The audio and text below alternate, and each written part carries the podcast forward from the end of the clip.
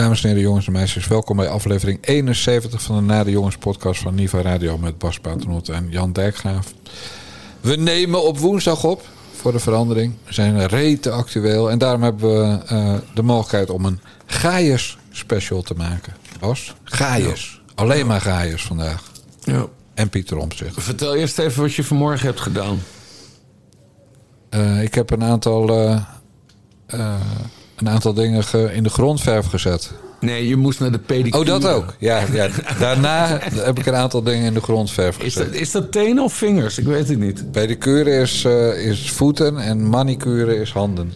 Oké. Ja, als je zo'n fervent wandelaar bent als ik, dan eh, moet je naar de pedicure, Bas.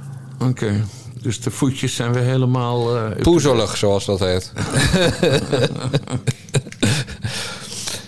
ben jou nog lichamelijke dingen die we moeten bespreken? Gewicht? Nee, het gaat echt. Ik zit. Ik, ik ben echt. Ik ben echt toe aan. Ik moet een week vrij hebben of zo. Maar we worstelen ons nu naar het reces. Ja. En dan ga je vrij nemen een week. Ik Volgende week. een- ja, en dan, en dan ga ik een hele week in bed liggen. Geen naar de jongens podcast, geen bellen met Bassie, geen wel, naar de jongens. wel. We gaan wel gewoon podcasten en zo. Oh, dat wel. Ja, tuurlijk, tuurlijk. Ja, nee, ik schrok al. Alleen ik moet even die. Ja, op een gegeven moment er is gewoon soms te veel stress te- tegelijkertijd. En dat telt zich altijd op eh, aan het eind van het parlementaire jaar. Ja. Ja, we gaan het eh, over eh, de behoefte aan vakantie van Kamerleden nog uitgebreid hebben zometeen. Ja. Kunnen we ook wel meteen mee beginnen als je het goed vindt. Let's do it. Omzicht, gisteravond. Dat het niet gemakkelijk is, dat wisten we. Laten we daar ook niet moeilijk over doen. Maar dit is de groep die we hier constant benoemd hebben. Het is geen kleine groep. Het gaat, het ligt eraan hoe groot je de doelgroep maakt... tussen een half miljoen en een miljoen huishoudens... die vlak boven het bestaansminimum zitten. En dit zijn werkende mensen of mensen die arbeidsongeschikt geworden zijn... en net een inkomen hebben dat net iets boven het sociaal minimum ligt. Die groep, daar hebben we het over. En die groep die grijpt overal naast... En het CVB zegt, als die mensen alle zaken opzeggen... dus hun dagjes uit, hun vakantie, hun abonnementen... ehm, alles wat ze kunnen, dus niet meer naar de horeca gaan... die ene keer dat ze nog op het terrasje zitten... dan nog komen ze tekort. 1,2 miljoen mensen en waarschijnlijk meer omdat we in het zwarte scenario zitten. Dan kan het toch niet zo zijn. Ik ben bereid om twee, drie, maanden, twee, drie weken later met reces te gaan... en te kijken hoe we dit doen. Want dit gaat een armoedeprobleem en een schuldsaneringsprobleem opleveren rond december, januari, wat ongekend is. Want deze mensen zitten onder het bestaansminimum. En wat heeft de regering te, te bieden en wanneer hadden wij moeten ingrijpen? Want iedere keer werd ons gezegd: te vroeg, te vroeg, wacht nou maar. En nu is het te laat. Welk moment heb ik gemist? Ja, welk moment heeft hij gemist? Jij hebt het natuurlijk helemaal gevolgd, het debat, neem ik aan. Nee, ik viel er, eh, ik viel er halverwege in. Maar het, is, het was natuurlijk weer classic omzicht. Hij heeft later ook nog een motie, eh, motie ingediend... die door de gehele oppositie werd, eh, werd gesteund. Eh, ja, Omzicht die heeft dingen gewoon heel scherp door... als een, van de weinigen. Die motie gaat bijvoorbeeld... eh, eh, ik zal het eerst eerst een stukje voorlezen... constaterende dat honderdduizenden gezinnen met achterstanden... op de energierekening te maken kunnen krijgen... met dwanginvorderingen, afsluiten van energie... en een schuldenspiraal later dit jaar... Eh, verzoekt de regering in contact te treden met energieleveranciers en een, eh, een plan eh, te presenteren. Pieter Omzicht heeft dingen door. Dat is, zijn, dat is zijn grote kracht. En hij kijkt dus ook al. Hij kijkt nu al een half jaar vooruit, want hij weet wat er in augustus gaat gebeuren. Ja, want oppositie voeren is vooruitzien. Regeren is vooruitzien. Ja. Ja, maar hij heeft natuurlijk hartstikke gelijk. Want ik ken ook mensen die, eh, die zeggen... nou, ik betaal helemaal nog niet zoveel energie. En dan, oh, hoezo dan? Even los van mensen die langdurige contracten hebben. Maar dan zeggen ze, ja, ik heb gewoon mijn termijnbedrag laag gehouden. Maar ja, Ja. die vergeten dan... dat je ergens aan het eind van het jaar moet gaan afrekenen. ja, precies. Maar als zoals hij het schetst... het is ook wel echt een bewaarfragmentje wat mij betreft. Ja, dat gaat gewoon gebeuren, hè? Ja. Dit wordt een, wordt een chaos in het land met huisuitzettingen. Die kunnen ze nou weer mooi gebruiken voor de statushouders. Eén grote vette bende gaat het worden. En waarom? Ja. Omdat eh, de computers van allerlei ministeries het niet aan kunnen. Nee. Het is zo'n het is zo'n verdrietige tijd. En ik ben zo dankbaar dat wij, ook omdat we harde werkers zijn, maar je hebt ook andere harde werkers. Maar jij en ik gaan hier niet echt last van krijgen, denk ik. Mijn, eh, mijn energiecontract eh, heb ik sowieso helemaal in marmer weten uit te bijtelen. Maar er gaan zoveel mensen. Het gaat echt wat hij zegt. Hè? Het gaat misschien wel om eh, 2 miljoen mensen die helemaal Ja. naar de kloten gaan. Ja, en schuldsanering zegt hij. Maar er zijn nog allemaal andere fases. Bewindvoering. Eh, Ja. Waar het er in elk geval op neerkomt is jarenlange armoede. Ja. Huisuitzettingen. Nou, die ellende allemaal. Wat, Nee, ook weer op, wat ook weer hè, dan op het, op het gezin invloed gaat hebben. Ja. En dus op kinderen en de ontwikkeling van kinderen. Exact. En straks lopen dan de, zeg maar, de autochtone kindjes eh, net zo achter qua taal als de allochtone kindjes. Ja. Er wordt een hele generatie naar de kloten geholpen. Ja. En waarom, Bas Paternotte? Want dat zei Omzicht in een tussenzinnetje. Omdat onze Tweede Kamer na morgen 59 dagen met reces gaat. Oftewel Ja, vakantie bizar? viert. Het is toch bizar? 59 dagen. Waanzin. Het, En ik- is, het, is, het is niet efficiënt. Het slaat nergens op. En ze stoppen er ook allemaal tegelijkertijd mee. Ja. Er- Je hebt, je hebt af en toe heb je wel commissievergaderingen hoor, die, die ook tijdens het zomerreces bijeenkomen als er iets eh, spoedeisends eh, is. Maar nee, het, eh, die 59 dagen, dat heb jij, eh, dat heb jij uitgerekend. Het is bizar. Ik heb, ik, ik heb nog nooit 59 dagen vakantie gehad in een jaar. What the fuck? Nog niet in twee jaar. Ja, in lagere, middelbare schooltijd. Lagere schooltijd. Ja, dat was zes weken. Dus dat is, Ja, maar in twee jaar, zei ik. ja, ja, Had je nog herfstvakantie, kerstvakantie. Ja, ja. Eh, nee, de- het- in, een, eh, in een jaar met verkiezingen heb ik wel eens uitgerekend... hebben ze 19 hele weken vakantie. ja. En dan mag je geen vakantie. En da- daar word ik doodziek van. Als je op Twitter zet, ze hebben 59 dagen vakantie. En daarom zet ik het er ook op. Het is geen vakantie, het is reces. Ja, ze ja. werken echt wel, ze doen werkbezoeken. Nou Bas, ik ga dit jaar aantonen dat het wel vakantie is. Want ik heb een aantal namen genoteerd van Kamerleden. En die ga ik op Twitter volgen. En ik ga noteren hoeveel tweets ze verstuurden in de afgelopen maanden per maand. En hoeveel tweets ze in de, in de vakantie gaan versturen. En dan is dat volgens mij het signaal, eh, nou, in elk geval wetenschappelijk bewezen, zou Leo Lucas zeggen, eh, dat ze bijna allemaal puur vakantie vieren. En ik ken eerlijk gezegd, ja, omzicht werkt altijd. Ik ken eerlijk gezegd maar twee uitzonderingen. En de tweede is Caroline van der Plas. Ja. Want die leeft ongeveer vanuit de kofferbak van de auto. Omdat ze altijd bij boeren slaapt waar ze dan op werkbezoek is geweest en zo. ja. Heb ik ook wel eens daarover gesproken. Dus daarvan weet ik het zeker. Want die sprak Geert mij... Wilders werkt ook altijd door, vergis je niet. Ja, dat weet ik niet. Jawel. Nee, Geert Wilders die is, die is altijd heel actief tijdens het, eh, tijdens het reces. Ja. Van mijn part zijn het er nog tien. Maar Eh, ik, eh, ik denk dat er wel meer mensen zijn die, gewoon door, die gewoon doorwerken. En dan moet je vooral denken aan fractievoorzitters of in, eh, een direct eh, eh, tweede, tweede man of, of vrouw. Maar het, het, het merendeel, de backbenchers, ja, die gaan gewoon allemaal met een bal in het zand zitten. ja, een beetje met een pik zitten spelen. Ja. Maar kijk, van sommigen snap ik het ook dat ze doorwerken. Kijk, als je een leuke vrouw of een leuke man thuis hebt... of een leuke man en een vrouw als je, als je D66 bent... Maar, maar dan, wil je, ja, dan wil je ook wel vakantie. Maar ja, ik ken ook Kamerleden die, die wonen samen met een tas van Rutte. Dus ja, Ja, dan, Omzicht heeft een, eh, heeft een leuke vrouw trouwens. ja, weet ik. Ja. Maar daar gaat het niet om. Het gaat er, nee, maar En toch werkt hij door. Ja, ja omdat hij een beetje gek is. Dus natuurlijk pure, pure autist wat dat betreft. En, en eh, een man met zendingsdrang en, eh, en bezieling. Kortom, eigenlijk zoals het moet. Maar over het algemeen, ik durf te zeggen 80% zijn gewoon een stel luie honden die hun zakken vullen. En dat vind ik allemaal prima als het goed gaat in het land. Maar dit land gaat, zoals Omzicht zei, echt naar de kloten. Ja. En jij zegt wel van wij hebben er geen last van. Maar jou, eh, eh, stel dat, eh, dat ze vanuit Brussel even verordoneren dat alles wat onder geen stijl hangt. Zoals nieuw nieuws, waar jij voor schrijft. En alles waar ik bij betrokken ben, zoals Nare Jongens, dat het op slot moet. Ik heb tenslotte een Lada Niva, dus ja, dan ben je wel heel dicht bij Poetin. Ja. Ja, dan staan wij ook op, op 0 eurotjes, Bas, per maand. Kan hard gaan. Het kan ons ook overkomen. Daar heb je misschien wel gelijk in. Het kan iedereen overkomen. Dat bedoel ik. Mensen die, die gaan scheiden, eh, mensen die hun baan kwijtraken.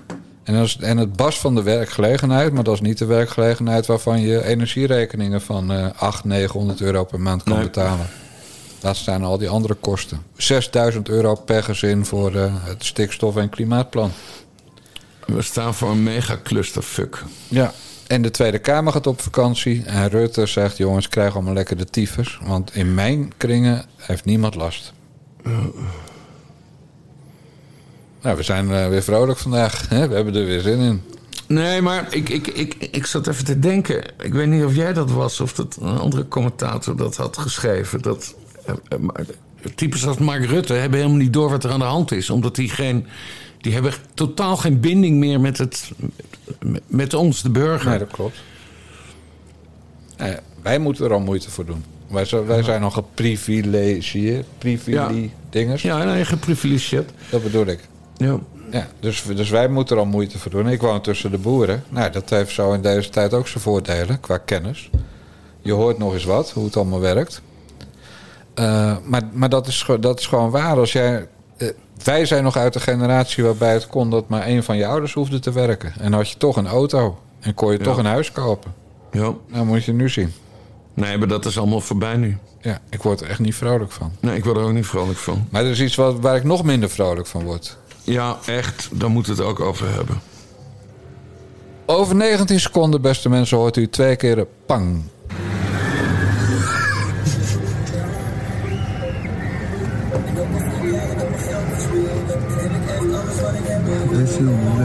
Kijk, hier, deze gaat voorspelen. Nee joh, hé, hey, wapens jongen, wapens! Hé, hey, rij weg jongen, rij weg! Wapens is daar!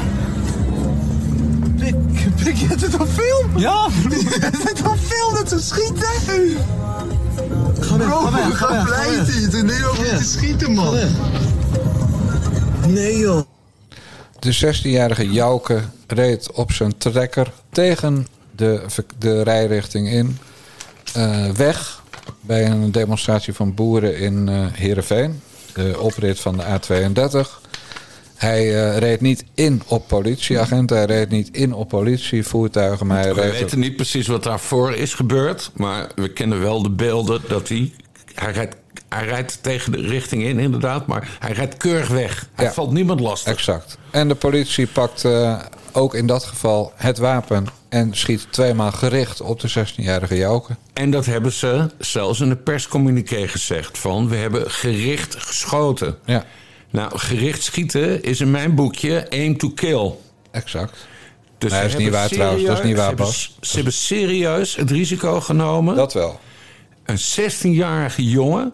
Wat ik trouwens wel knap vind dat je dan de trekker kan rijden. Dat mag. Maar dat mag.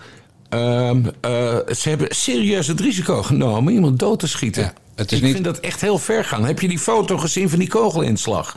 die ja. zit dus echt precies tussen de deur en het, en het, Ja, dat eh, klopt. het, het portier en het, en het achterstuk. Deurstijl. Ja, hadden- Het, oh, deurstijl, Ja, precies. Het had heel naar kunnen aflopen, dit. Kijk, het is niet aim to kill. Het is, het is eh, aim to uitschakelen. Mm. Dus dat, je kan ook iemand in zijn knie schieten. Zeg maar wat die mevrouw van de UvA graag wilde bij alle boeren. Als je iemand in zijn knie schiet, dan kan hij geen gas meer geven en niet meer remmen met zo'n trekker. Dus dat is ook link. Mm. Maar een, het risico dat hij doodging, dat was absoluut aanwezig. Ja. Eh, ja, en, en eh, ja, dit, dit is. Ik zei dat ik kwaad was. Nee, ik was woedend. En, en ik heb. eh, ja, je gelooft het niet, want ik had gezworen dat ik nooit meer actie zou voeren. Maar ik, eh, ik ben naar de Karwei gereden vanochtend. En ik heb een eh, vlaggenstokhouder, een vlaggenstok en een Nederlandse vlag eh, gekocht. En de boormachine gepakt. Vier gaatjes geboord in de pilaar bij onze oprit. En er hangt nu een Nederlandse vlag. Omgekeerd. Op de kop, ik zie hem nu. Ik zie de foto nu. Ja, want en dat is, ik doe niet meer aan, ik ga de straat niet meer op. Want ik, ik word gek van al die, eh, dat tuig wat zich dan ook meldt bij demonstraties. Ja. Maar ik, ik vind het Gele zo. hesjes. Hoe lang is dat alweer niet Oh geleden? man, zeg? het is alweer pff, vier jaar of zo. echt, het, echt. Tijd gaat hard. De shit, nee, maar de shit die we meemaken. Jij, jij deed nog die gele hesjes. Ja. En daarna kwam corona. Ja, dat was twee jaar later. Die GRS was 2018 voor verkiezen, Ja. voor de Europese verkiezingen, dacht ik. Eh, d- en eh, nee, maar dit, Bas, dit, dit is. En nu zitten we in een halve burgeroorlog. We hadden het daarover, hè? Ja. Over Gert-Jan Segers. En dat ik, ik, ik was er erg op tegen dat hij die term had gebruikt. Hij heeft gelijk gehad. Nou, die beelden van die, die, die agenten die gewoon op die fucking trekker schieten. Ja. Dat, dat wil ik allemaal niet. Dat, dat echt. En ook, eh, ik weet niet of je ook gezien hebt hoe ze een, een personenauto, een Mercedes aanhielden. Ook gewoon voor die, eh, voor die chauffeur gaan staan. Op, dat was ook op zo'n oprit. Voor de chauffeur gaan staan met getrokken pistool zo op zijn kop Ja. gericht. Ja, ja. Ze waren compleet de weg kwijt, die agenten. En Ja. ik heb in mijn briefje geschreven vandaag, en dat meen ik ook. Dit is de schuld van Vera Bergkamp. En van, eh, van Jester Klaver, van Jan Paternotte, van Pieter Heerma... en van Atje Speenvarken Kuiken met de Ga Zitten... eh, die vorige week eh, in dat debat over eh, hoe de politie omgaat met de boeren... puur opruiend bezig zijn geweest. ja. Hè, toen ging het over, over jij- Boswijk. Jij weet, hè? Ik ben in, in principe kies ik altijd voor de autoriteiten. Ja, verder heb ik een diepe respect voor politieagenten. En ook BOA's trouwens, ook al mag je dat niet zeggen. Eh, die mensen die werken heel hard en die krijgen ontzettend veel gezeik. Maar ik, ik moest wel even slikken hoor, toen ik die beelden zag. Dat Ja. ze schoten op die trekker. En, en die aanhouding van die, van, van die meneer in die auto, wat je net zei. Ik trek dat heel erg slecht. Ja. Ik, ik, ik, maar de politie wordt ook gek gemaakt. Ja, maar, maar, dat, eh, maar die worden opgeruid door de politie. Hè? Want toen ging het over, of door politici. Want toen ging het over Boswijk. En de- in de politiek wisten ze allemaal dat er niks aan het handje was. Zoals wij al Ja. twee keer hebben besproken. En gewoon een oud vrouwtje dat een beetje over de rooien was. Ja. En dan laten ze doelbewust in de markt hangen dat, dat, die, dat het gezin van Boswijk bedreigd is. Hoe oud zijn je kinderen? Oh, vier en zeven. Oh, wat verschrikkelijk dan dat al die boeren met hun trekker bij jou in de voortuin stonden. Maar dat is helemaal Ja. niet zo. Zat gewoon een oud vrouwtje een beetje te kankeren. En dit, kijk, het, ik zie maar één voordeel uit dit hele verhaal. Eh, Jij begint opeens te bewegen. Jij vond eh, iets van Gideon van Meijeren goed. Je vindt iets van actievoerders goed. Dus je bent helemaal aan het, aan het eh, nog meer genuanceerd aan het worden. Nou ja, ik ben, ik ben sowieso altijd meer van can't we just get along. En, eh, maar eh, nu we echt... Zeer, eh, het, het, het is een incident natuurlijk, hè, wat er, wat er dinsdag gebeurde. Maar ja, politie versus de boeren met getrokken vuurwapens en, en schieten. Ja. Dat, dat, dat, dat, dat, dat- dat is helemaal mijn land niet. Ik wil dat helemaal niet. Nee. En de politie beweert dus in een bericht van ze reden op ons of onze eh, auto's in. Maar normaal zie je daar dan wel heel snel beeld van. Bij de, bij de staatsmedia en de systeemmedia. Dat heb je niet gezien. Ze, ze vertellen dat wel. En wat je ook niet hebt gezien bij die media... is, is het filmpje van eh, het schieten op die trekker. Nee. Dus je moet het weer van online media hebben. En dat, ja, dat is gewoon zo ziek. Dat is zo, zo ziek. Oh. En ja, de radicalisering eh, eh, waar ze het altijd over hebben en polarisatie, ja, die wordt echt veroorzaakt door de mensen die die boeren zo ongelooflijk genaaid hebben. Ja. Sommige, ja, het is echt de vrolijkste na de jongens podcast van eh, de afgelopen Ja. eh, 70. Ja, nee, daarom. Maar ik zit ook echt, ik zit, echt, ik zit er echt mee. Ik, dit, is, dit, is niet, dit, dit- dit is toch niet ons Holland, dit? Wat, Nee. wat, wat, wat, de, wat de fuck? Maar nu En het, kom, het komt ook, want dat zeg jij... Het komt ook door een deel van de politiek... eh, die die boeren op een bepaalde manier aan het demoniseren zijn.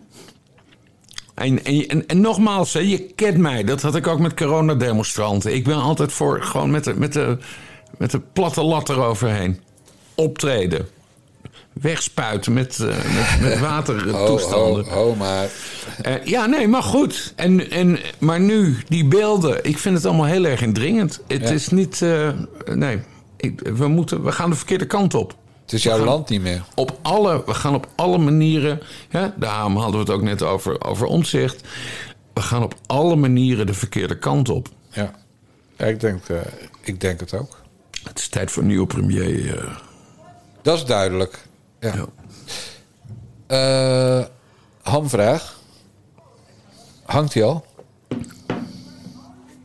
Hangt hij wat? De vlag. Nee, ik ga niet.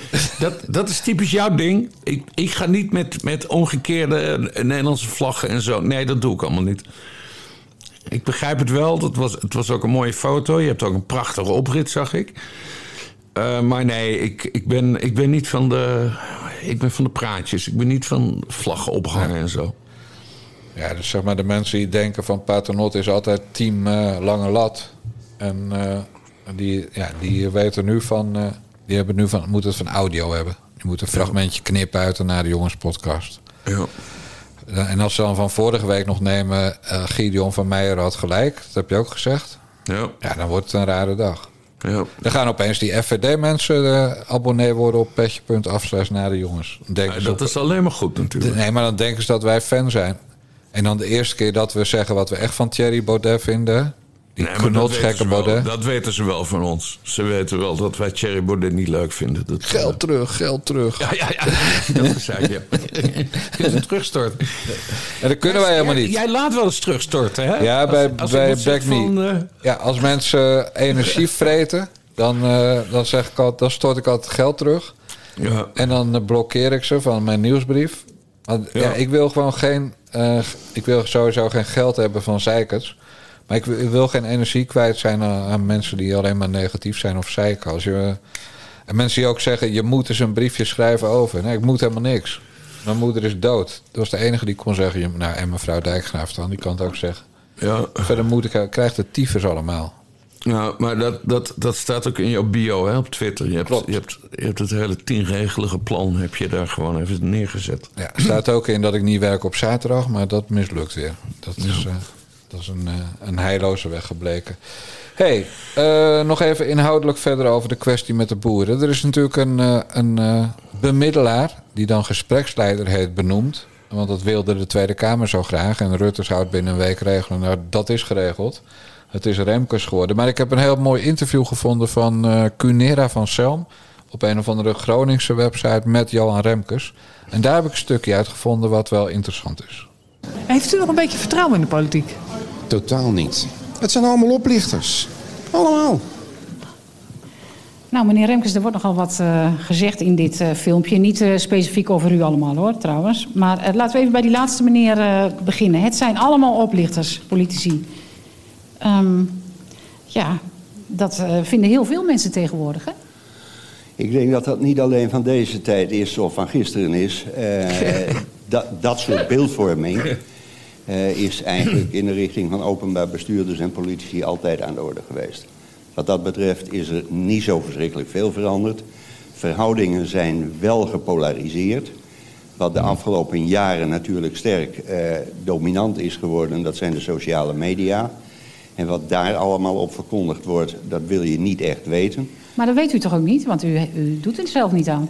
Eh, nee, eh, eh, tot. eh, ik had zelfs altijd nog zo'n oude Nokia. U appte ook niet. Nokia. Nou, ik kan daar nog wel een anekdote over vertellen. Eh, ik kreeg op een gegeven ogenblik een aantal onverklaarbare telefoontjes.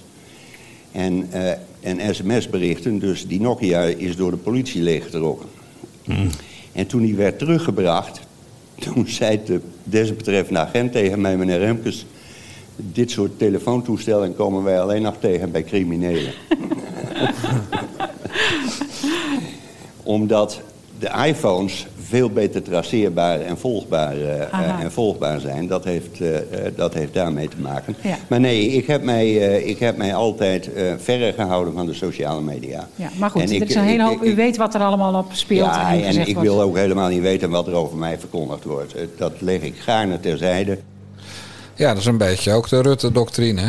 Laat iedereen maar lekker interview? Ja, vorige van? zomer.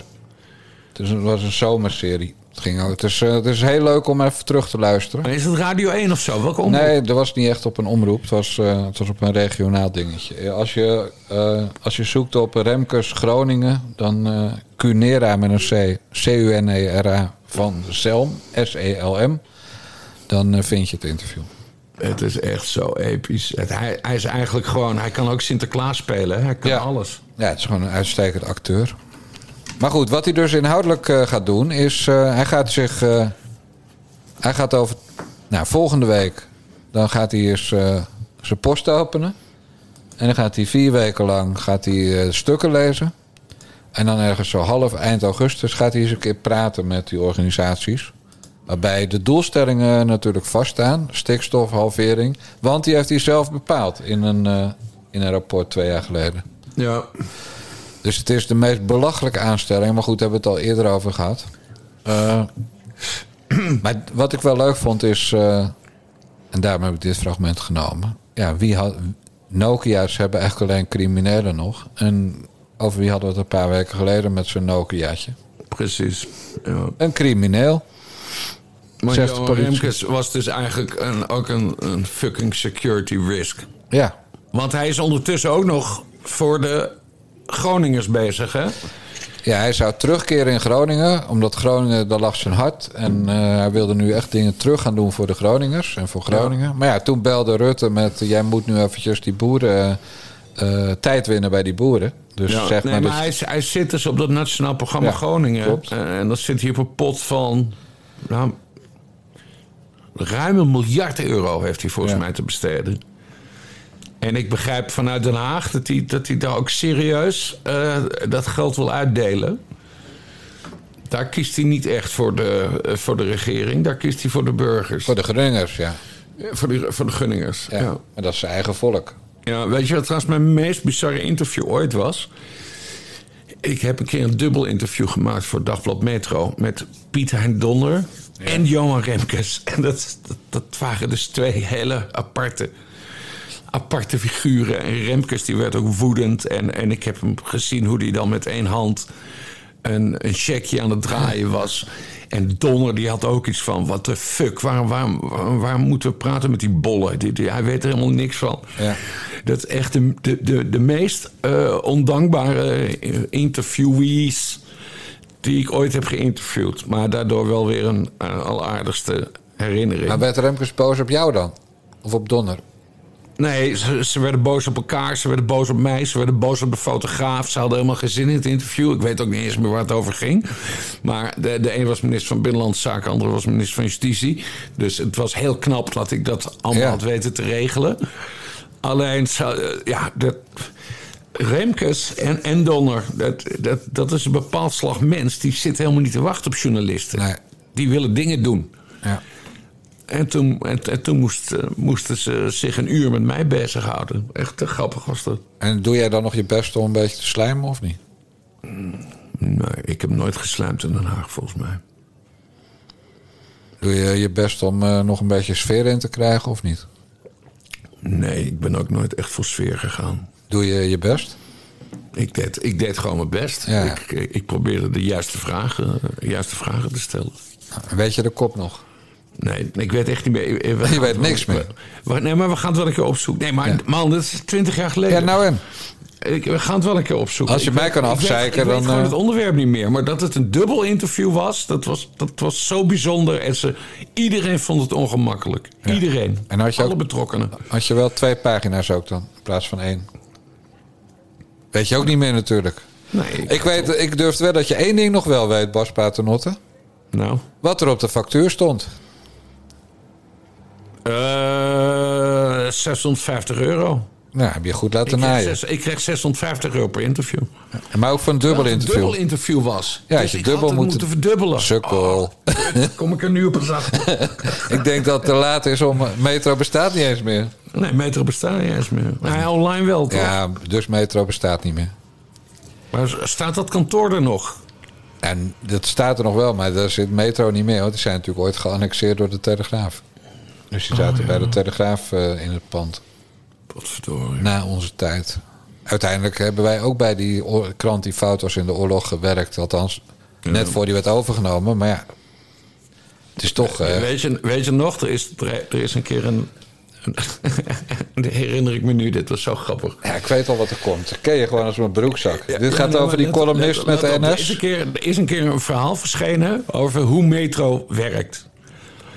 Nee. En de journalist die schrijft dan hoe die de redactie oploopt. En hij ziet echt 200 man zit. En hij denkt, hè, is Metro zo groot?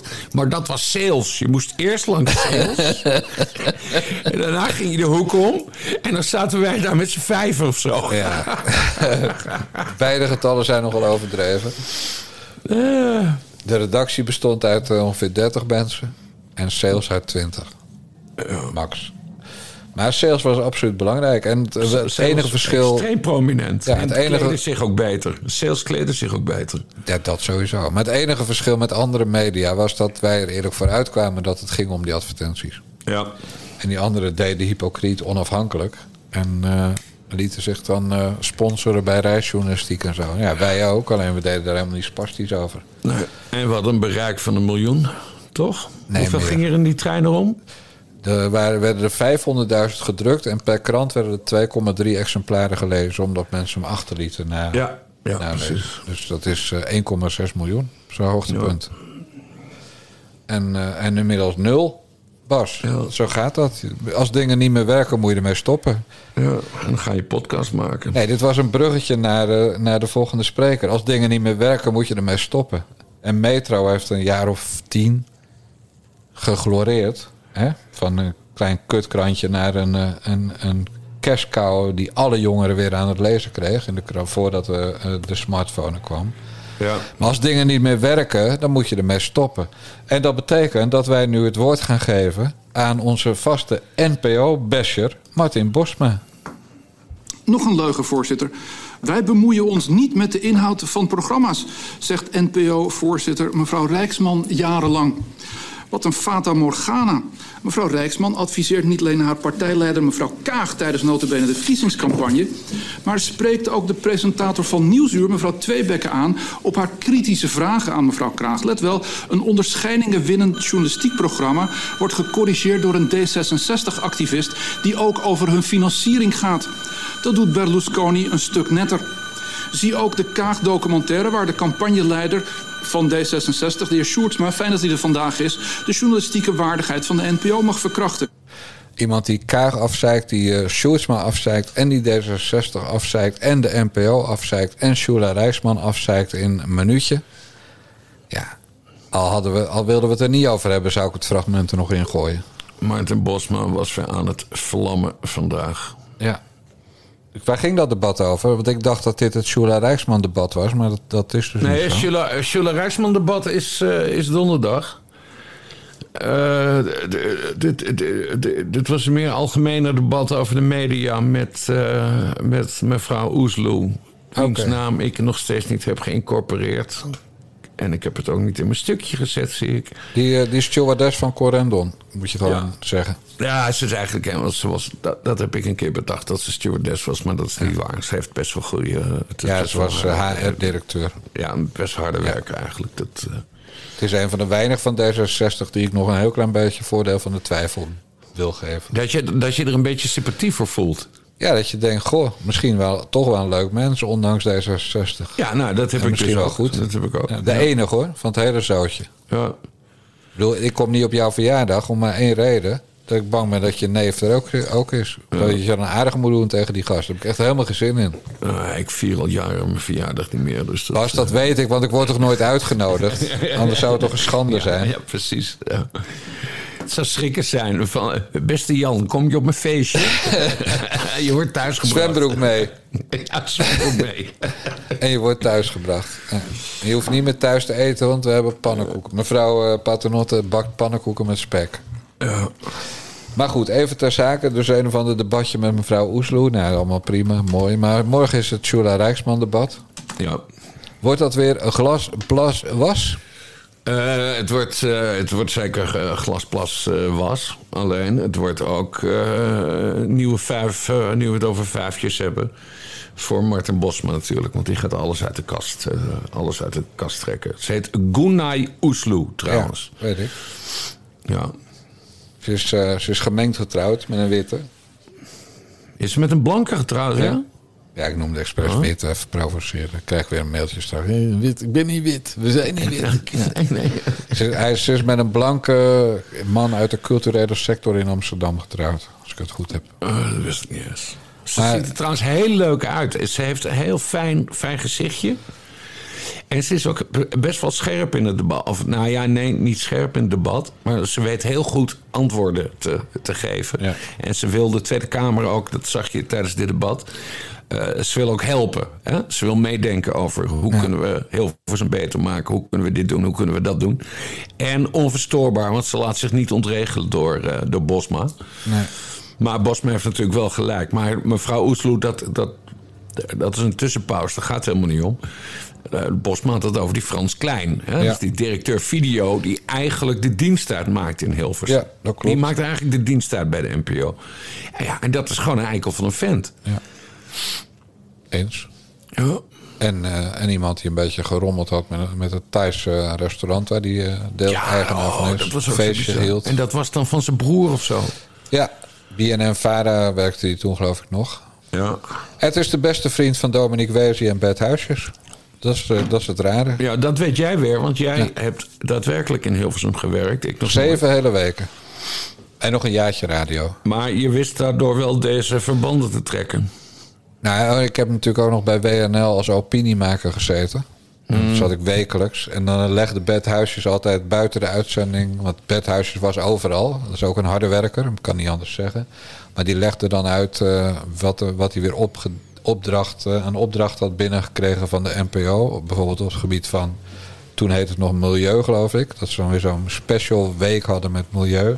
Ja. En dan legde Bert uit hoe die geld binnenhaalde voor programma's. En dus voor mensen. En dus voor grote groeien. Dus Bert Huisjes heeft voor die kleine kutomroep die WNL was... waanzinnig veel binnengehaald. Ja, Maar ja, hij heeft wel dus zijn identiteit eh verlogend.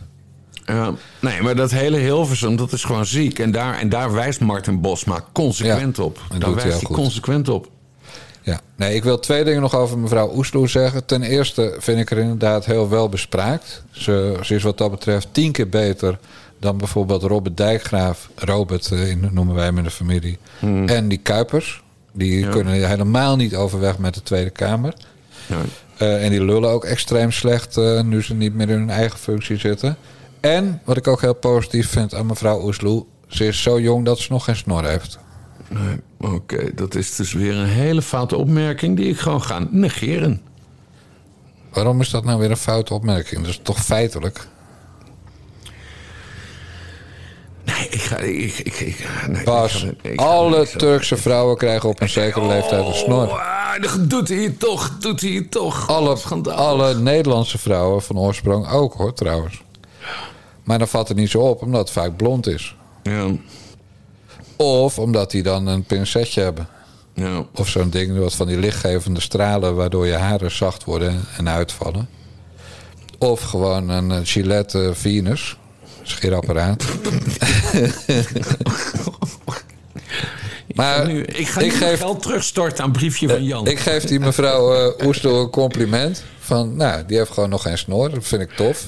En dan ga jij weer... Oeh, oeh, wat erg dat je dit zegt. ja. Er zou toch veel vervelender zijn als ik zou zeggen... ja, ik vind het wel jammer dat ze een snor heeft. Ja, ja, ja, ja, ja, ja, ja. Oké. Ja. Bas, Eh, ik- bela- belangrijker, want ik wil nog even terug naar de inhoud. ja? Eh, ik denk dus dat het debat over Shulla Rijksman helemaal geen flikker gaat opleveren. Nee. Want ze is wethouder in Amsterdam. Ze heeft een kostje gekocht. De NPO moet beschermd worden op alle manieren. Zodat ze eh, een propagandakanaal voor onder meer D66 kunnen zijn. Hè? Zie de Ja. twee, twee documentaires over Sigrid Kaag. Hè? Niet één, nee, twee documentaires maken over Sigrid Kaag. Ja. Ja, is gewoon echt gênant is het. Ja, ja, ja. Ja, maar met wie is eigenlijk het debat dan? Met, met, niet met Oesloe dan, of wel? Morgen. Nee, ik heb, de hele, ik heb de hele agenda nog niet gezien. Nee, maakt ook niet nee, de, de- nee, eh Oké, maar het is dus... hij gaat denk ik. Oh, oh. Hey, maar het is dus een glasplas was debat. En toch ga jij morgen weer helemaal kijken natuurlijk. Ja, en dan, en dan is het eindelijk reces en dan mag ik ook op vakantie.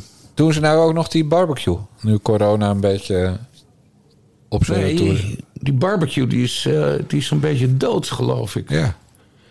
Dat was vroeger. Dan had je de parlementaire... bar- Godverdomme, ik heb er een stukje over getikt... maar dat heb ik natuurlijk niet klaarstaan. Dat was op het eind van, eh, van het parlementaire jaar, zoals jij dat noemt. Want Normale mensen beginnen, hebben een hoogstens korte vakantie. En zij gaan dan lekker negen weken Ja. Doe de dokie in Nederland allemaal de tyfus voor jullie.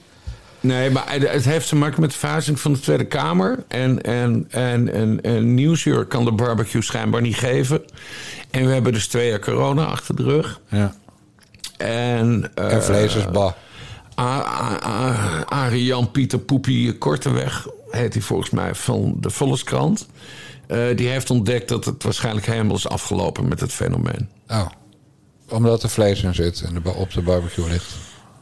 Ja, en, en, en al, die, al die mensen bij elkaar. En het, en, en- en- en het werkt allemaal niet meer. En, en het heeft natuurlijk ook te maken met de boerendiscussies. Hè, want die barbecue die wordt door allemaal verschillende clubs georganiseerd. Nou ja, gesponsord natuurlijk. Ja. Ja, zonde. Ik, vond wel- ik, ben, ik ben natuurlijk heel vaak geweest. Want ik ben gek op barbecue.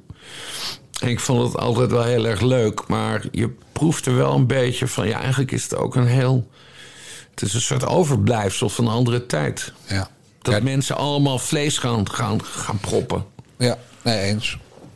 Oh. En, eh, en lekker eh, poseren voor de camera's. Overigens, over het, eh, het langdurige reces... tussen aanhalingstekens, dus de zomervakantie gesproken... Annemarie van Gaal had in de Telegraaf deze week een column daarover. En die suggereerde, waarom niet gewoon per 20 vijf weken vakantie... en lekker door met die overige 130.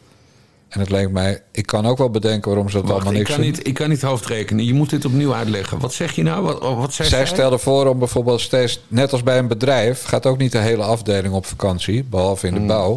Maar dan, dan gaat de een in mei en de ander gaat in september.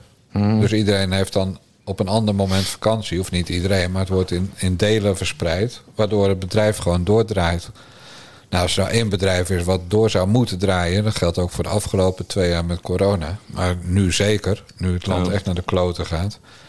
Ja, dan zou je gewoon kunnen zeggen... nou, ik ga het even eenvoudig voor je maken. Er zijn 150 Kamerleden.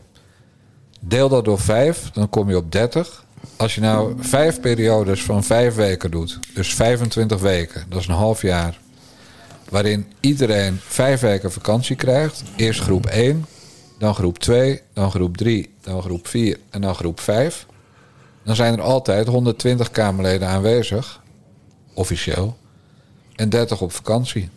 In de helft van het jaar. Maar dan kan je gewoon door. Je, hebt- je hebt net de ploegendiensten uitgevonden, Jan Dijkgraaf. Nee, ik heb gewoon zoals het in alle bedrijven gaat Ja. opgenoemd. Van niet iedereen gaat gelijk op vakantie. Want de toko draait door. Het land gaat niet stil, staat niet stil. Het land gaat niet op slot. Er is, er is nogal iets aan de hand, hè? zeg maar veel. Dan ga je dus niet met z'n allen met reces. Want er is Nee, gewoon... daarom. Nee, ploegendienst. Oh, ik vind echt geniaal. Dit is de hele Annemarie oplossing. van Gaal dus, de credits. Laten Dit we... is, dit is helemaal de oplossing. Ja, en waarom willen ze dat nou niet? Dat is de vraag. Zoek dat nou eens uit. Ja. De komende negen weken. En gaan wij er eh, met ons naar de jongenspodcast iets van merken dat de politiek vakantie heeft? Geen reet. Want het kabinet dendert wel door. Het kabinet gaat sowieso door. ja. Ja. Zullen we het eens even lekker over verkrachting en zo hebben, Bas? Nee, en nog, ik wil nog één ding over die barbecue zeggen. Ik, Ja. ik, ik, ik herinner me altijd, als ik jou spreek, dan, dan krijg ik altijd flashbacks naar dingen van vroeger. Eh, nee, Joost Niemuller heeft, die was mijn voorganger hè, bij AP de Tijd. Die heeft een keer een fantastische reportage gemaakt over die, over die parlementaire barbecue. Door gewoon hij ging gewoon achter alle politici die er waren, ging hij staan, ging hij afluisteren en daar heeft hij een fantastisch verhaal gemaakt. Z- Zonder dan namen te noemen, maar echt een, een, vrouwelijk CDA-kamerlid wat dan vreemd ging met een politieagent. en zo. Dat had hij allemaal opgeschreven. Ja, ja. Dat was heel mooi, was dat. Zou die eh, nog eens moeten doen? Maar ja, er is geen barbecue meer. Nee, en Joost Niemuller is eh 105, geloof ik, nu. Nou, hij is al een stukje boven de 60. Maar ja, ik, ik begin langzamerhand toch ook eh, vervelend eh, te vinden als je het over oude mensen hebt. Ja. Want tegenwoordig worden er hele kamerdebatten gehouden... omdat de mensen die maar tien jaar ouder zijn dan ik... eh, bij een kamerlid aanbellen en zeggen... hé hey joh, niet zo leuk wat je doet met de boeren. Dus, eh, Goed, wij gaan het Door. even over een vrolijker onderwerp hebben. Verkrachting. En... Wat is er nou te lachen? Ja, nee, het, het- ik zeg niks. Ik zeg helemaal niks. Ik, ik hoor het fragment wel. We gaan luisteren naar de bondscoach van het Engelse dameselftal, damesvoetbalelftal. En die heet Sarina Wiegman. En die is vier jaar geleden met het Nederlands elftal, vrouwen elftal, dames, ik weet niet wat ik moet zeggen, maar elftal van voetballers met tetten. Eh, is Europees kampioen geworden. En die werd, haar werd gevraagd naar eh, de verkrachtingszaak bij de KNVB. Last week, a story came out from a predecessor of yours at the Dutch national team, Vera Pauw. Uh, she had some pretty serious accusations about the uh, Dutch Football Federation, and I was wondering how you how you feel about this story. Yeah, first of all, it's really horrible when it happens to you, when you experience like that. I think for anyone who comes in any situation like this, is really horrible. Um, so I think it's really good. I heard there was an investigation around it, so I think that's really good to investigate. And but at the same time, I'm here. I'm really focusing on tomorrow in the Euros. Uh, start with my England team, so I just leave it there. Ja, wat zullen wij doen? Bas, zullen we het ook der laten of niet?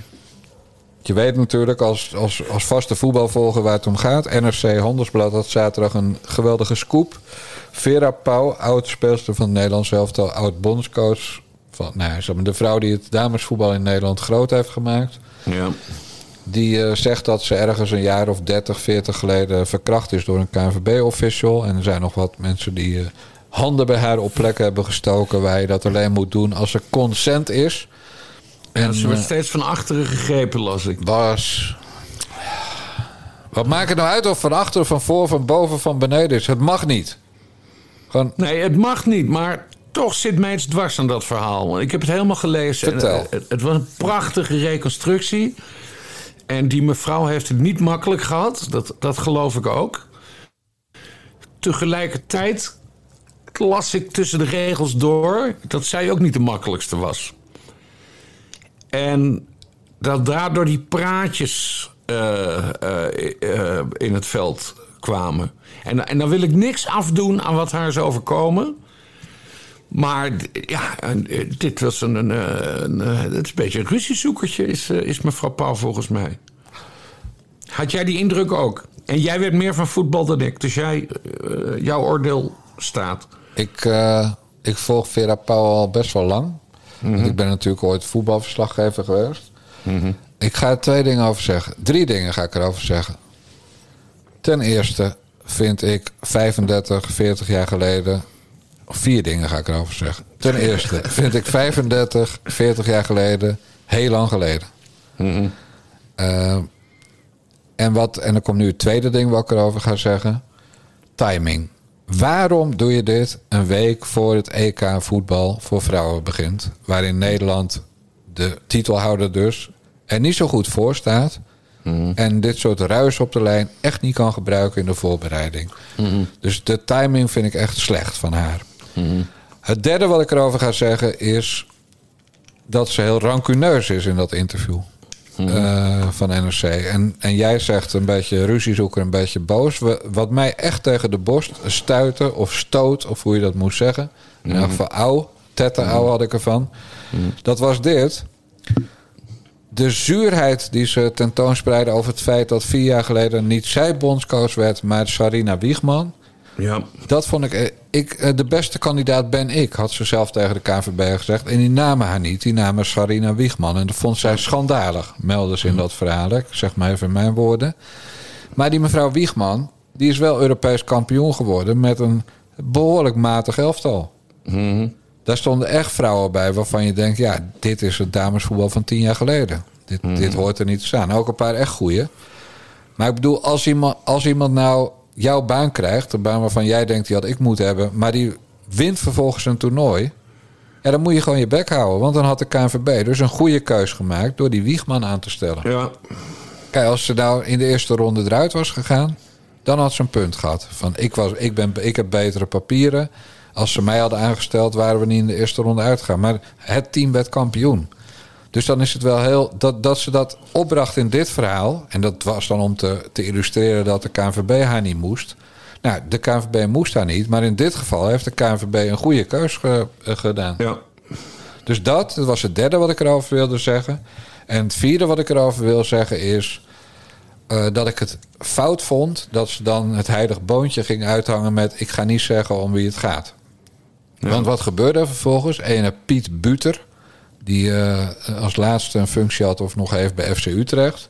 Die zei dan daarop in de krant: Ik denk dat het over mij gaat, Ja. maar ik herken me er niet in.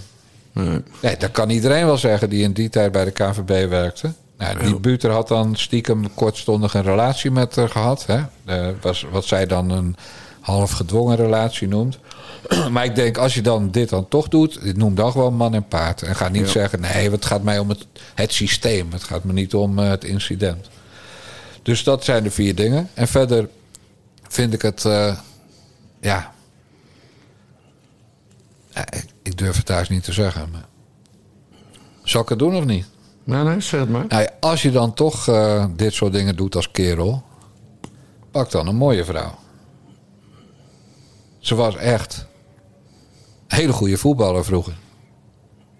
En daar wil ik het graag bij laten. Ik dacht dus dat ze lesbisch was. Maar dat- Nee, ze is, jaren, ze is al jaren getrouwd met Bert van Lingen. Nee, dat weet ik. Ja. Ze- ze- die Bert van Lingen, die trouwens wel heel openhartig is in het. eh, of althans, volgens mij heeft wel een reactie gegeven. En, eh, maar ja, ja, goed, wat maakt het uit of ze knap is of, eh, of niet? Jij hebt dus de, eh, een beetje dat gevoel van rancune geproefd, wat ik ook proefde uit dat hele. Ja, en misschien heeft ze daarin helemaal gelijk. Dat dat komt omdat ze lastig was. Ja. Maar kijk, en daar heeft zij ook weer gelijk in. Jezus man, wat ben ik genuanceerd vandaag. Zij is wel degene, dankzij wie het vrouwenvoetbal in Nederland op de kaart is komen te staan. Ja. Een voorvechter voor het vrouwenvoetbal. Dus zij heeft heel veel verdiensten voor het vrouwenvoetbal.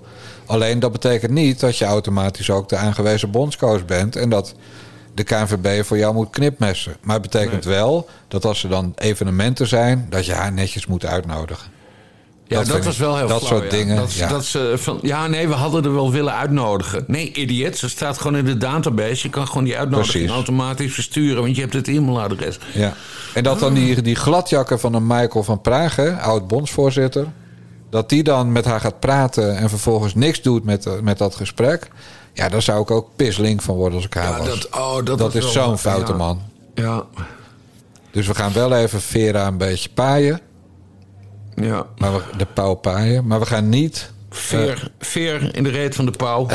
Precies. Maar we gaan niet er iets mee doen. Want nee, dus dat is gewoon een doofpotje van Michael van Praag geweest. Ja. En dat soort dingen vind ik wel erg. Dus ik zit hier heel dubbel in. Ik vind het heel goed dat ze het naar buiten brengt. Ik vind de timing echt, echt slecht ten opzichte van vrouwen die nu aan het voetballen zijn... en met wie zij toch iets solidairder had mogen zijn. Ja. Ja, het toont weer aan dat de KNVB een kutorganisatie is.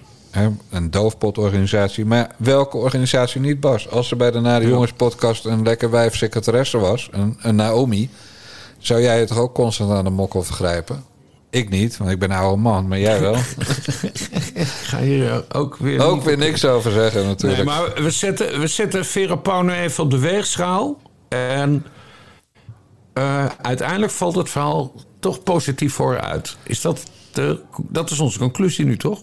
Ja, natuurlijk, want de slachtoffers... eh, wij zijn altijd met de slachtoffers. Ja, dat is waar. We zijn ook met Jouke, de 16-jarige boer... die half werd doodgeschoten door de Nederlandse politie... in opdracht van eh, de Tweede Kamer. Ja.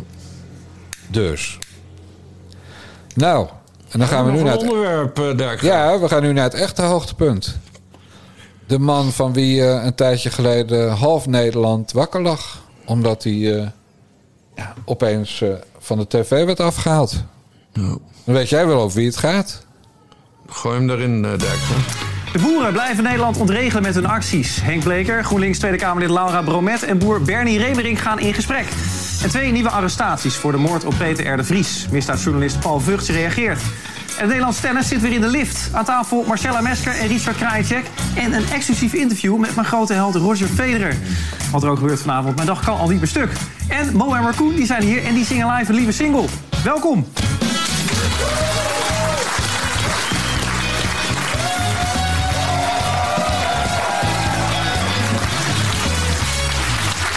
Zo.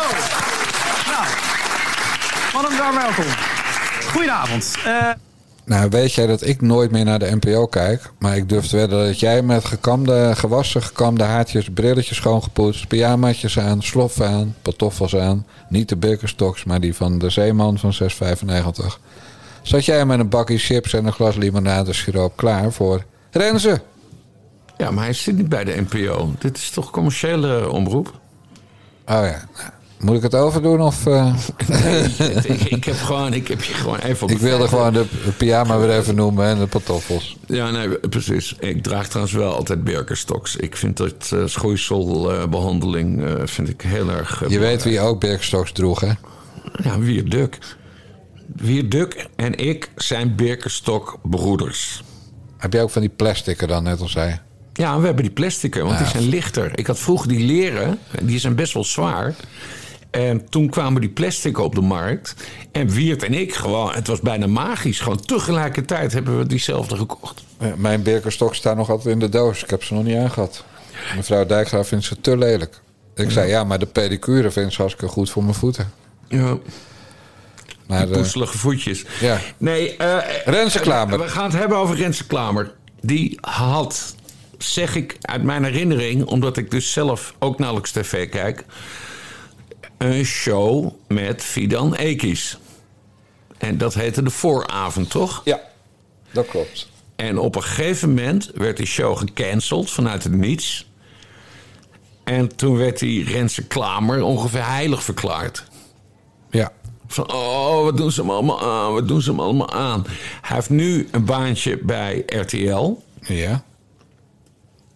Ik weet niet eens hoe de show heet. Dat was namelijk ook heel bizar. Eh, eh, eh, Laura Bromet, Tweede Kamerlid van GroenLinks... Ja. kondigde begin deze week op Twitter aan... ik ben, ik ben op tv binnenkort. Nou, toen bleek ze dus bij die Klamer in de show te, te hebben gezeten. Wat ze ontzettend goed deed. Alleen, ik kon het niet vinden. Ik kon het via Twitter niet vinden. Ik kon het via Google niet vinden. Die hele show is onvindbaar. Ja, want ik keek. Terwijl als, je Bo, als je Bo wil terugkijken, tik je in Bo. Oh, zo bedoel je onvindbaar. Ja, Dan ja. krijg je gelijk Bo. Maar ik kon de hele show niet terugvinden. Heel bizar. Hij heet, hij heet eh, Renze. Maar jij mag hem niet. Ja, maar zover was ik nog niet. Oké. Kijk, RTL 4, dat heeft eh, een paar jaar geleden Eva Jinek weggekocht bij de publieke omroep. Voor naar verluid 1,2 miljoen per jaar. En RTL 4 dacht, nou, dan gaat die Jinek, eh, die gaat dan lekker eh, heel veel kijkcijfers mee, eh, of kijkers meenemen van de NPO. En dat wordt ons kijkcijferkanon. Kaching, kaching, kaching, kassa, kassa, kassa. En dan in de zomer doen we een paar weken, hè, vijf, zoals normale mensen voor vijf weken vakantie hebben, doen we bijvoorbeeld Bo of we doen Umberto. Maar goed, Bo lag voor de hand. Maar mevrouw Jinek heeft besloten dat ze maar een halfjaartje per jaar maximaal werkt. Ja, maar echt, die heeft een veel langere reces dan Tweede Kamerlid. Ja, die is. eh, nou, ze maakt dan ook nog drie, drie documentaires van, voor Videoland van 30 minuten met haar besties. Eh, Bijvoorbeeld over eh, taboes en vrouwen. Dus ja, dat is ook wel een weekwerk of twee, max. Dus nee, het, ze heeft. Was dat die show met Stella Bergsma over die tieten? Nee, dit was met. Hoe heet ze uit het oosten van het land van WNL? Leonie. Leonie te Braak. Geen idee wie dat is. Van WNL, eh, die lange magere SBS. idee wie maar maakt ook niet uit. Ga, het maakt niet uit. Jinek, die zou dus het hele jaar draaien, dachten ze bij RTL. Maar dat werd eh, een week of eh, 24 en, en 28 weken niet. Dus toen kwam Bo. Hè, die zou dan de rest van het eh, seizoen doen. Eh, maar Bo, die, ja, die heeft blijkbaar ook druk, druk, druk. Dus er kwam Umberto erbij. Die ging, het, eh, die ging sowieso de zondag voor zijn rekening nemen. Maar ook nog een deel van de zomer. Nou, en er was blijkbaar nog niet genoeg. Dus nu kwam Renze Klamer erbij. Dus er stonden 15 interviews met Renze Klamer in allerlei kranten. En, en overal verscheen hij. Eh, maar die gast die, die gaat er maar een maand die avondshow doen, die talkshow. Over een maand, echt alleen maar in de maand juli is hij op tv. En verder eh, zie je hem niet. Ja, gaat hij andere dingen doen bij RTL. Dus hij wordt gepresenteerd alsof hij godverdomme de nieuwe Jeroen Pauw is. En Angela de Jong, die hem natuurlijk kent uit eh, hun gezamenlijke dorp Rotterdam... die kruipt hem in zijn reet, terwijl hij nog nooit een reet van binnen heeft gezien. Eh, maar het is dus een maandje. Waar hebben we het over? 20, 20 afleveringetjes, dan is hij alweer weg. En die, die zit daar een beetje de popiopie uit te hangen en Arjen Lubach na te doen. Want ik heb niet gekeken, maar dit heb ik toevallig wel gezien. Zo moet je dat altijd zeggen, toch? Dit kwam langs. Toen mevrouw Dijkgraaf zat te sappen. Eh, Maar hij zit gewoon Lubach na te doen met mijn onderwerp. En dan wil hij geloof ik de, de corruptie in de zorg eventjes beëindigen in vier weken tijd. Ja, veel succes ermee, vriend. Ja, maar goed, Ik heb, hem, ik heb hem dus net zo goed gevonden. Ik mevrouw Dijkgraaf vindt een leuke jongen, dus ik moet voorzichtig zijn. Dat Maar- meen je niet. Ja, maar ik vind het dus gewoon... eh, ja, het was de bijwagen van Fidan. En, en verder was... Ja, nee, Fidan is wel leuk. Fidan kan wat. Ja, Fidan durft dingen. Ja, en Rens Klamer die ging zitten zingen. En, en, eh, en constant dat, dat... Wat voor mij ook heel pijnlijk is... dat hij de hele tijd die lok naar links of naar rechts zit te doen. Met, bedoel, ja, ja. Je, je kent mijn hoofd. Ja, dan, dan be- begin ik te huilen met... waarom heeft hij wel een lok en ik niet? Ja, het is een poseur. Juist. En dan kijken de eerste avond 632 en de tweede avond 620.000 mensen naar. Dus de daling is ingezet, maar nog rustig. Maar nee, ja, weet je, hij ging in de eerste uitzending, begreep ik, hè, ik heb het niet gezien, maar ik begreep dat hij reclamespotjes ging voorlezen. En dat, dat werd dan als een soort eh, noviteit gebracht. Terwijl Amerikaanse radiohosts al in de jaren 50 dat deden. Ja. Met uh, Rook Marlboro, draag Birkenstocks. Stem geen D66. Ja, toch? Dus nee, ik heb niks met hem. Maar jij hebt gekeken, Bas? Ja, Laura Bromet deed het goed, want ze ging dus eh, in debat met eh, oud- oud- oud-staatssecretaris eh, Henk Bleker. eh, van Landbouw, eh, Henk Bleker, die er. Die, dat was te bizar voor woorden. eh, die het wist werkelijk te maken, eruit te zien als een millennial. En tegelijkertijd een, een vrouwtje van in de zeventig. Al die mannen worden op een gegeven moment, die nog haar hebben. Ja, die, zo bedoel je. Ja. die gaan lijken op oudere vrouwen. Ja. Doet eh, Henk Bleker het nog met die NRC-journalist die eh, zijn dochter had kunnen zijn? Laarsdam. Rijlaarsdam. Rijlaarsdam. Geweldige achternaam was dat, zeg. Ja, dat dacht Henk ook. Ja. Maar Geen doet... idee. Oh, toen ze... Oh ja. Ja. Barbara Rijlaarsdam. En, en toen lagen ze samen in, eh, in de Noordzee voor Zandvoort. Werden ze betrapt. Ja, dat, Weet soort dingen, nog? dat soort dingen weet ik nooit. Ik ben heel slecht in privé dingen van politici en zo. Ja, ik ben, ik ben een beelddenker. Nee, dat weet ik nog. Dat ze samen eh, in het water lagen. In Zandvoort. Nee, maar goed, Henk Bleker, wat de fuck, man. Hij, hij, hij, hij is nu van de melkveehouders. Is hij niet dan de opvolger van Tjeerd de Groot, bedenk ik maar nu? Nee, maar dat was de NZO, Nederlandse Zuivelorganisatie. En hoe heet dit dan? Ja, iets met melkveehouders in de naam. Melkveehoudersvereniging of zo, weet ik veel. het is ook goed hoe ze zichzelf allemaal verdelen in compartimenten. Die van de VVD, hoe heet ze, die mevrouw? Die heeft, eh, die heeft iets bij de varkens. Helma Lodders. Helma Lodders. Ja. Ze hebben allemaal lobbybaantjes, joh. Dus, eh, Helma Lodders was trouwens eh, leuk, leuk VVD-Kamerlid hoor. En die wilde ook blijven, maar die mocht niet. nee. Omdat, ze kritisch was. Kritisch op wat Ja. alweer. Weet Kinderen, je? ja, kindertoeslagaffaire. Ah, dat natuurlijk, ja. De, de toeslagenaffaire, sorry. Ja, helemaal Lodders hebben ze toen naar buiten gewerkt. Klootzakken. Ja. Ja. Maar goed, eh vond je Renze Klamer goed? Vond je hem net zo goed als Renze Klamer Renze Klamer vindt? Nee, maar Jan, daar hebben wij wel hetzelfde, denk ik.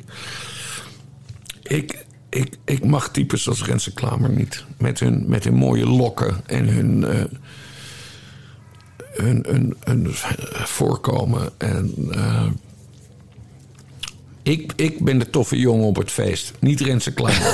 dat is, nee, nee, maar dat is, dat is hoe ik het beste kan omschrijven. Ja. Je, je ziet direct een bedreiging in hem. ja. Nog 434, hè? Ja. Mensen die eh, bij petje.af naar de jongens eh, zich melden. En Oh dan is god, het, dat zit echt op bijna op de duizend, zeg. Dan is het grote eh, meet and greet met Bassie in Eestega op het weiland bij de alpaca's. En Renze Klamer is niet welkom. Nee. Het is bieren met Bassie. Het is op de foto bij, met een selfie hoef je niet te doen. Want ik druk op de knop. Je geeft je telefoon aan mij. Je zegt op deze knop moet je drukken, Dijkgraaf. Dan lach je in de camera. Bassie lacht altijd. En dan doe je proost met je biertje. En is het eh, een eh, herinnering voor de eeuwigheid dat je op de foto hebt gestaan bij de man die nog Piet Hein Donner en Johan Remkes tegelijkertijd heeft geïnterviewd voor het Dagblad Metro. Ja.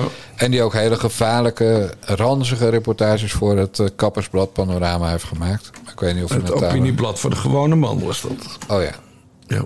Nou, die Bas Paternotte, daar kan je dus mee op de foto als je via petje.af naar de jongens ja, bij ons aansluit. Want het gaat echt als een speer. Vorige week zeiden we bij 500 mensen beginnen we elke zondag met de Nare Jongens Friendcast. Een soort kerkdienst uit de ecumenische Basje en Jan Moskee in Utrecht.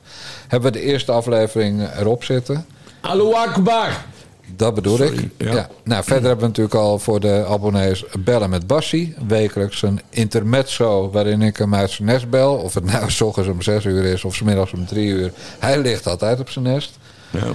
Ja, en- en dan hebben we deze gewoon een Na de Jongens podcast voor de freeriders. Of de mensen die gewoon in financiële nood zitten. Omdat eh, Rutte hem eh, ze bij de, bij de taas heeft.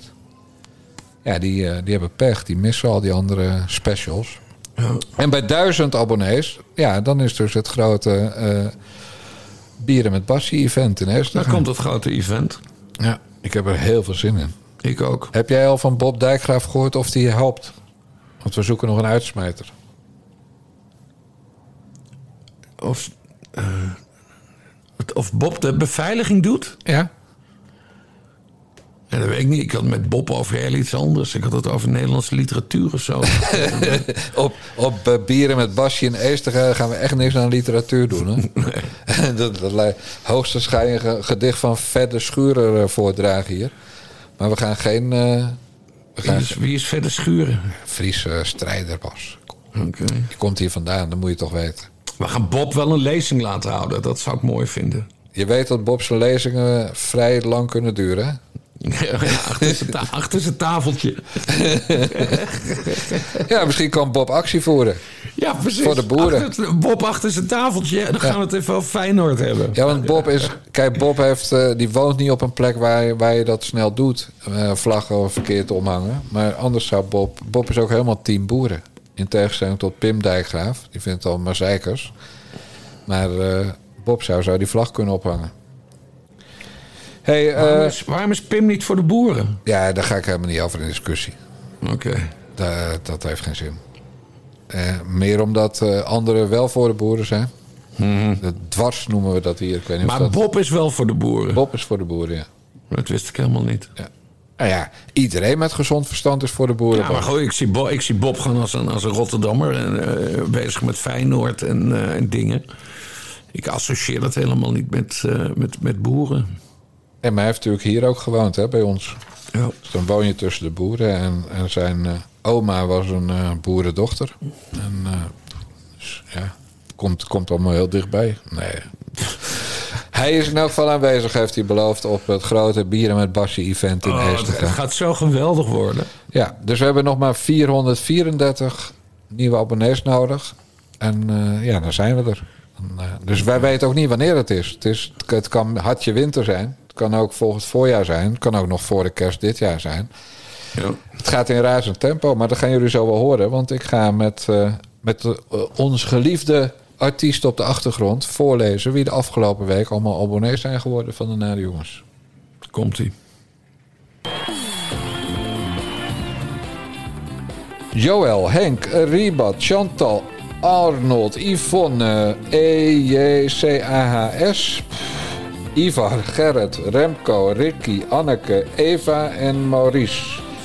Ritsert, Antoinette, Mink, Rob, Damon, Arnold, Fred, Job, Patrick, Ronald, Rob, Axel, Bert, Bert, Bert, Bert, Bert. Oh, hij loopt vast.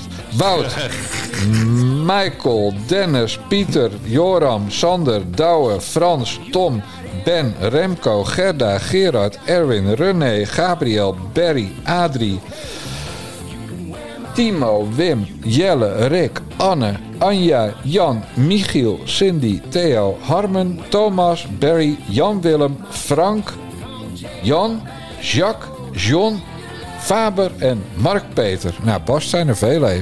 Godsculeren, man. Krijgen we allemaal centjes van. Gaat prima. Ja, gaat super. Wij zijn goed bezig, Bas. En dan, en dan hebben we straks bieren met Bassie in Eester gaan. En dan gaat er een alpaca aan het spit. Nee, nee, nee, nee, nee, nee. Geen barbecue. Nee. Ja, we kunnen natuurlijk. Ik heb eh, boeren aan de deur gehad hè, die een voedselpakket kwamen brengen hier. Heel Een grappig. voedselpakket, heel Ja, mooi. briefje aan Jan was dat. En eh daar zat, ja, zat dus ook een briefje bij. En, dat, en het leukste cadeau vond ik kijk de tulpen. Van als Rutte zo doorgaat, dan kan je dit eten. Dat is natuurlijk een associatie met de WO2. Tulpen- Tulpenbollen, Tweede Wereldoorlog. ja. maar een heel leuk gebaar. De boeren uit Flevoland kwamen dat brengen. Oh ja, het kwam ook niet uit de buurt, hè? Ze zijn Nou ja, Flevoland uit is de tien. provincie gekomen. Flevoland is vlakbij, hè? Ja, oké, maar goed. Ja. Maar leuk, hè? Ja, heel leuk. Ja, dan, ga- dan eh, Bas, dan gaan we nu kappen. En dan zeg ik eh, tot bellen met Bassie. Ik denk eh, heel snel. Doei doei. Mazzel.